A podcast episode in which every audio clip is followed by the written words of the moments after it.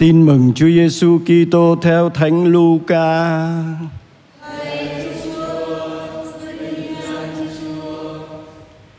Khi ấy, Chúa Giêsu phán cùng các môn đệ rằng, một người phú hộ kia có một người quản lý, và người này bị tố cáo đã phung phí của chủ.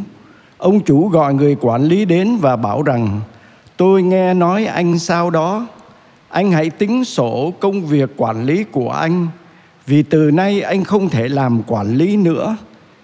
Người quản lý thầm nghĩ rằng, tôi phải làm thế nào vì chủ tôi cất chức quản lý của tôi? Cuốc đất thì không nổi, ăn mày thì hổ ngươi. Tôi biết phải liệu thế nào để khi mất chức quản lý thì sẽ có người đón tiếp tôi về nhà họ. Vậy anh gọi từng con nợ của chủ đến và hỏi người thứ nhất rằng anh mắc nợ chủ tôi bao nhiêu? Người ấy đáp, một trăm thùng dầu. Anh bảo người ấy rằng, anh hãy lấy văn tự ngồi xuống mau mà viết lại năm mươi thôi. Rồi anh hỏi người khác rằng, còn anh anh mắc nợ bao nhiêu? Người ấy đáp, một trăm dạ lúa miến. Anh bảo người ấy rằng, anh hãy lấy văn tự mà viết lại tám mươi thôi. Chủ khen người quản lý bất lương đó đã hành động cách khôn khéo. Vì con cái đời này khi đối xử với đồng loại thì khôn khéo hơn con cái sự sáng. Đó là lời chúa.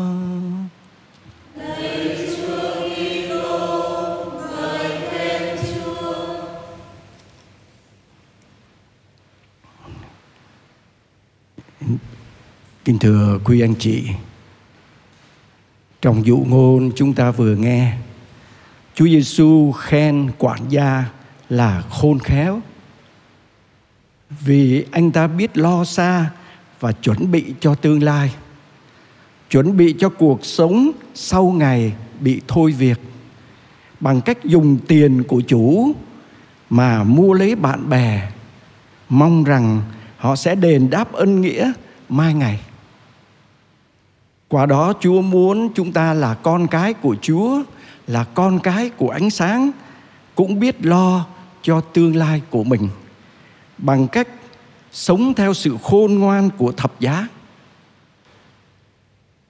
Chúng ta tự hỏi khôn khéo của con con cái thế gian với sự khôn ngoan của con cái sự sống ờ, của, của sự sáng khác nhau thế nào?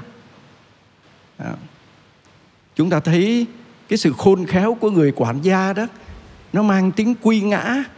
Có nghĩa là anh ta làm như thế là vì cái quyền lợi của mình và phục vụ cho cái tôi của mình. Thậm chí sử dụng tiền bạc của chủ chứ không phải là tiền bạc của anh. À, anh đã dùng tiền của của chủ và đối xử với chủ một cách bất công chỉ vì quyền lợi của mình mà thôi.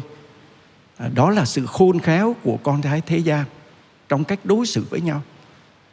Còn sự khôn ngoan của con cái sự sáng đó chính là sự khôn ngoan của thập giá. Nhìn lên thập giá của Chúa Giêsu chúng ta thấy thế nào?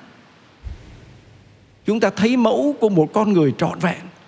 Đó là con người xóa mình ra không trao ban và tự hiến đến cùng à, vì tình yêu và vì cái phẩm giá, vì quyền lợi của những người anh em à. vì thế, chúa mời gọi chúng ta sống theo sự khôn ngoan của thập giá, là yêu như chúa yêu, là trao ban tự hiến cho anh chị em của mình để họ được sống và sống dồi dào về thể xác, tinh thần và tâm linh ngay hôm nay và mai ngày ở trong nước trời. Thánh Phaolô trong bài đọc một ngày hôm nay cũng đã sống, đã chọn lựa và đã sống sự khôn ngoan của thập giá của Chúa Giêsu khi Ngài chấp nhận đau khổ và nhẫn nại chịu đựng mọi sự chỉ vì phần rỗi của những người anh chị em của mình, những người đã được Chúa yêu thương và đã ban con một của người và để người con một ấy chết vì chính họ Ngài sẵn sàng chịu đau khổ vì phần lỗi của những người anh em ấy. Đó chính là sự khôn ngoan của thập giá mà ngài chọn lựa và bước theo.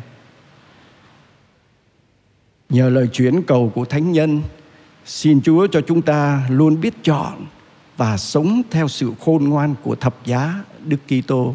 Amen.